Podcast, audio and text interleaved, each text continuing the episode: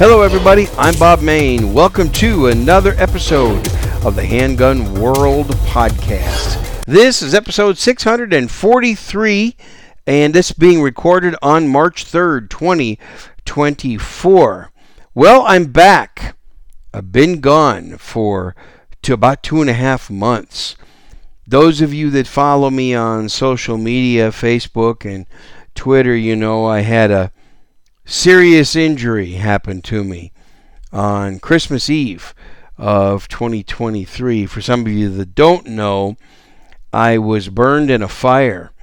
We had a kitchen fire in our house, and I suffered some third degree burns on my feet and one of my legs. So I was hospitalized for six days, and then I've been on a very long, slow, and extremely painful recovery here at home. Uh, it's been terrible. It's been a really rough fight. I'm just now coming back to the point, or I've arrived back to the point where I can think clearly and not be all um, strung out on a whole lot of pain medications. And I get enough relief in my pain right now to be able to think straight. I had to have skin grafts on my feet and legs uh, it was pretty serious stuff. It's still pretty serious. I'm not even close to being 100% healed yet. I'm getting closer, but I'm not there yet. It may be two, three more months or so. Uh, at least I'm hoping, and I'm hoping, I'm hoping I don't have any permanent damage and side effects. Although I might, and it might be something I'm going to have to live with. So uh, I, I wanted to let you know that if you haven't learned that already. So, what do I do now? Yeah, what about how am I going to shoot now? And what's my what's my shooting going to look like? And in my self-defense practice, in my general preparedness. So that's what I want to talk about in this episode, and um, that's the primary subject. So let me start off by talking about Shooting. Uh, I have not shot a gun uh, since it was uh, about a week before Christmas uh, last year. So it's been, you know, close to, it's been about two and a half months since I've shot a handgun. A little bit more than two and a half months. I'm sure my skills have gone down. They've degraded because I was regularly shooting every two to three weeks, at least a competition match or going to the range to practice, and I intend to get back to that, but it's a perishable skill. All I've been doing is a little bit of dry fire practice last couple of weeks, and it's even be, been hard for me to concentrate on that. So I'm sure that my shooting skills have gone down. So I guess one of the things I'm going to be focusing uh, is starting from square one and practicing again when you have an injury like I've had that keeps you off the shooting range, and, and there might be some of you listening to this that have had an injury like this. I'd love to hear from you. How did you start practicing again? Where did you start? What did you do? I, I would love to hear from you. Uh, you know, you can email me, handgunworld at gmail.com. You can call in a voicemail. I still use that old fashioned way called voicemails 210 646 1727. 210 646 1727. I've had people send me an audio file, make an audio recording, send it to me. You can do that. I would like to hear about it. And or even put something on Facebook or social media. You know, I'm one of those old fashioned people that I still use Facebook a little bit. um, I'm probably just going to have to continue with dry fire for at least another month or two before I can actually get out there. The problem is it's hard for me to stand for more than about 10 minutes without experiencing a lot of pain. And I probably wouldn't be able to concentrate on shooting practice when I've got that much pain that I'm dealing with. Therefore, I have to stick to dry fire practice. The last episode that has been published was when I did an interview with John Payne about dry practice, practicing dry with your handgun. So if you if you listen to episode 642, that's what it's all about. And I think I'm going to re-listen to that excellent interview. If you haven't listened to that already, uh, please do. I'm going to have to re-listen to that and just kind of start from the basics. Then after I do that, I'm going to have to get to the range, even if I have to sit. Um, you know, that's I've practiced that a lot. I've practiced shooting while sitting. I've done that a lot. So now I guess is a great opportunity for me to practice that. I really need to get to the range and sit down.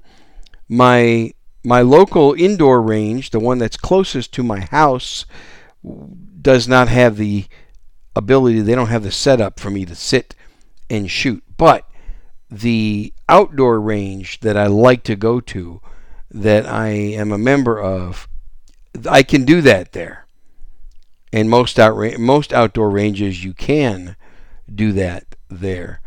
So I'm going to have to get back there and, and shoot from a sitting position. And there's a lot that I can do. I can even draw from a shooting uh, sitting position. Excuse me. You need to practice that. If you haven't practiced drawing from a sitting position, uh, there's an art to it. There's a right way and a wrong way to do it. I've been taught the right way, and it's a it's an important skill to practice. You may have to defend yourself while you're in a sitting position, while you're in your vehicle. Maybe you're sitting at your desk. Maybe you're sitting at home. Maybe you're sitting out in public somewhere. Uh, it brings to mind the incident here in Texas that happened at a restaurant recently where a legally armed citizen who was concealed carrying uh, took care of an attacker that came into the restaurant with a gun. And I think the I think the attacker was trying to rob the place or kill somebody or maybe both. I, I'm not quite sure, but the legally armed citizen engaged, intervened, and of course the good guy with the gun stopped the bad guy with the gun.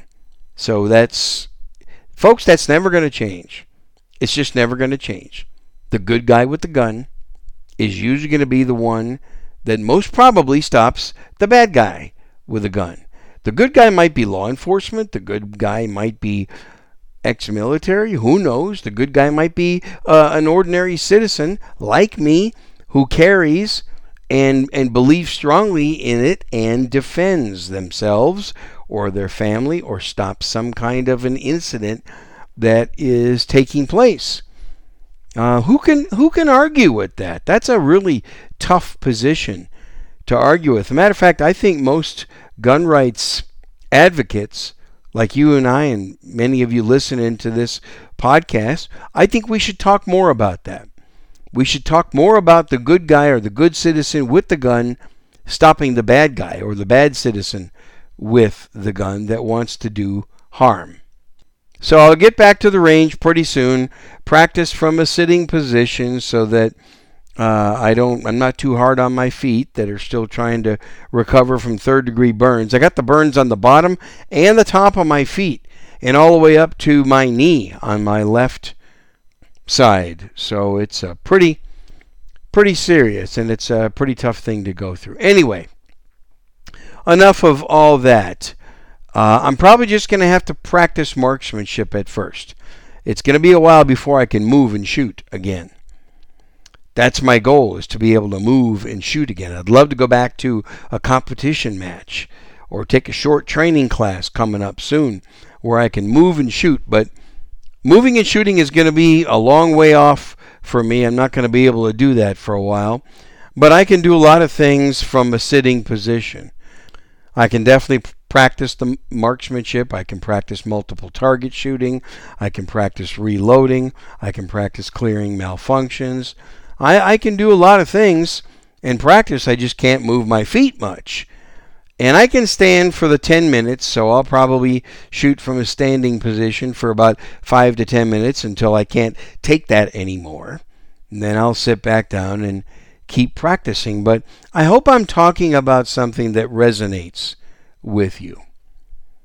I have learned from many years of shooting and teaching classes on shooting and just watching people in general that a lot of people just don't practice much from sitting position or from their vehicle or shooting from a table, things like that. And I'll bet your skills are, if you don't practice that, I bet it's going to be a lot harder for you to shoot like that.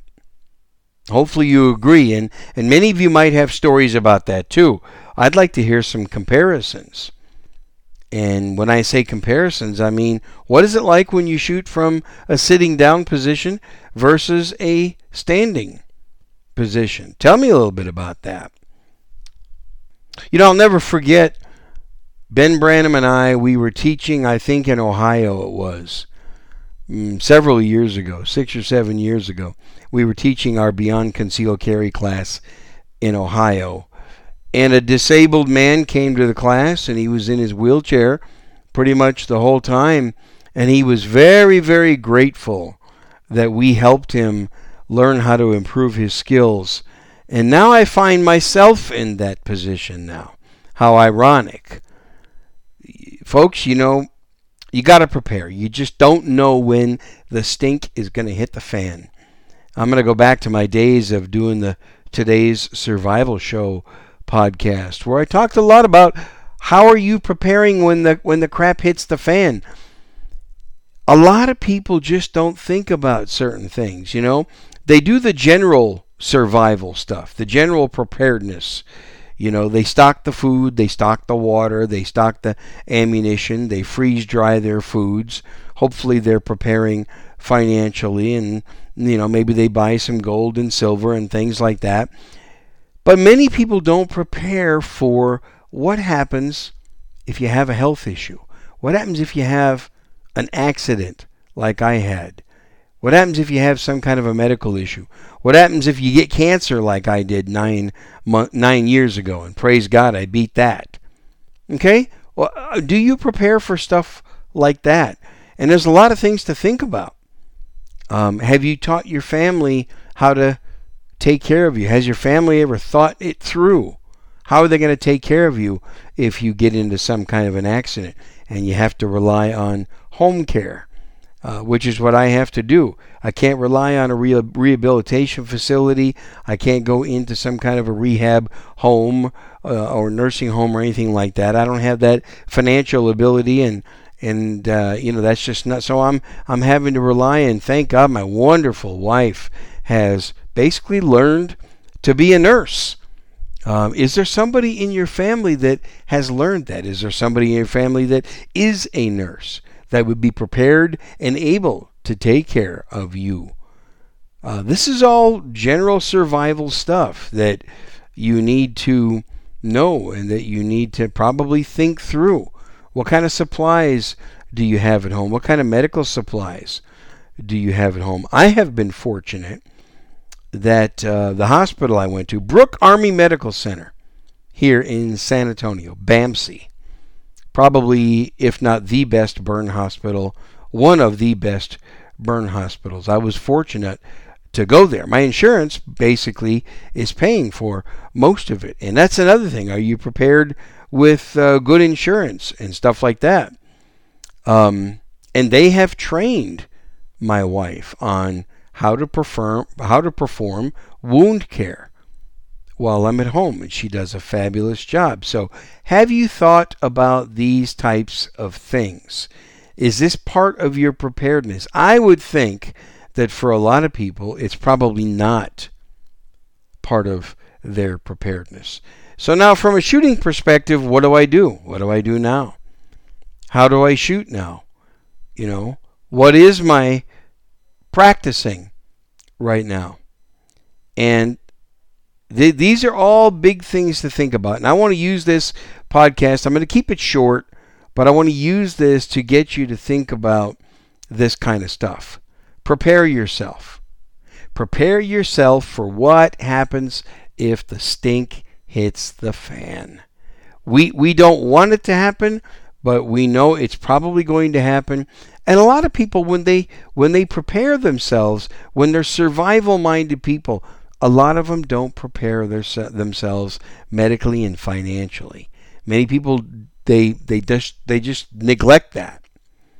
And if you're if you really believe in the art of self-defense, like I do, self-defense with a firearm and even with non-lethal um, methods, you you've got to prepare for the worst, and you got to practice for the worst. You know, sometimes I laugh, and then sometimes it's kind of a shame when I see somebody that can't shoot one-handed, and they can't shoot with both their right and their left hand. They can't shoot while they're sitting. They can't shoot while they're kneeling. They can't shoot while they're laying on the ground. Only way they can shoot is when they're standing up and they got the perfect stance and the perfect grip. Well, I can't do that. I can't get the perfect stance. Okay? I can't move off the X right now. So that's something else I got to think about. How do I defend themselves, my, myself? I can't I can't move off the X. Okay? My my body just won't allow it right now.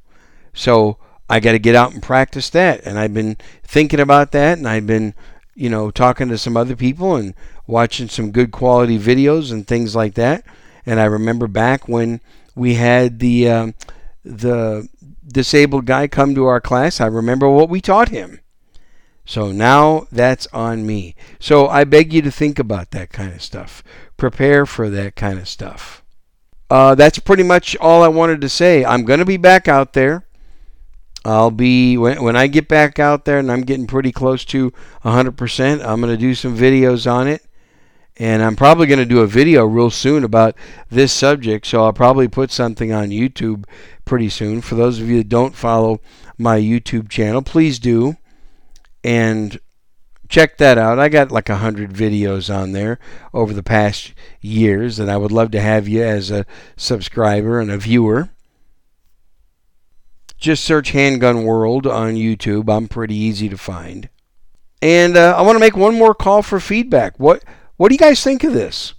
What do you think of this? And uh, what's some of your feedback on this? Thanks for listening, folks. I'm Bob Mayne. You just listened to another episode of the Handgun World podcast.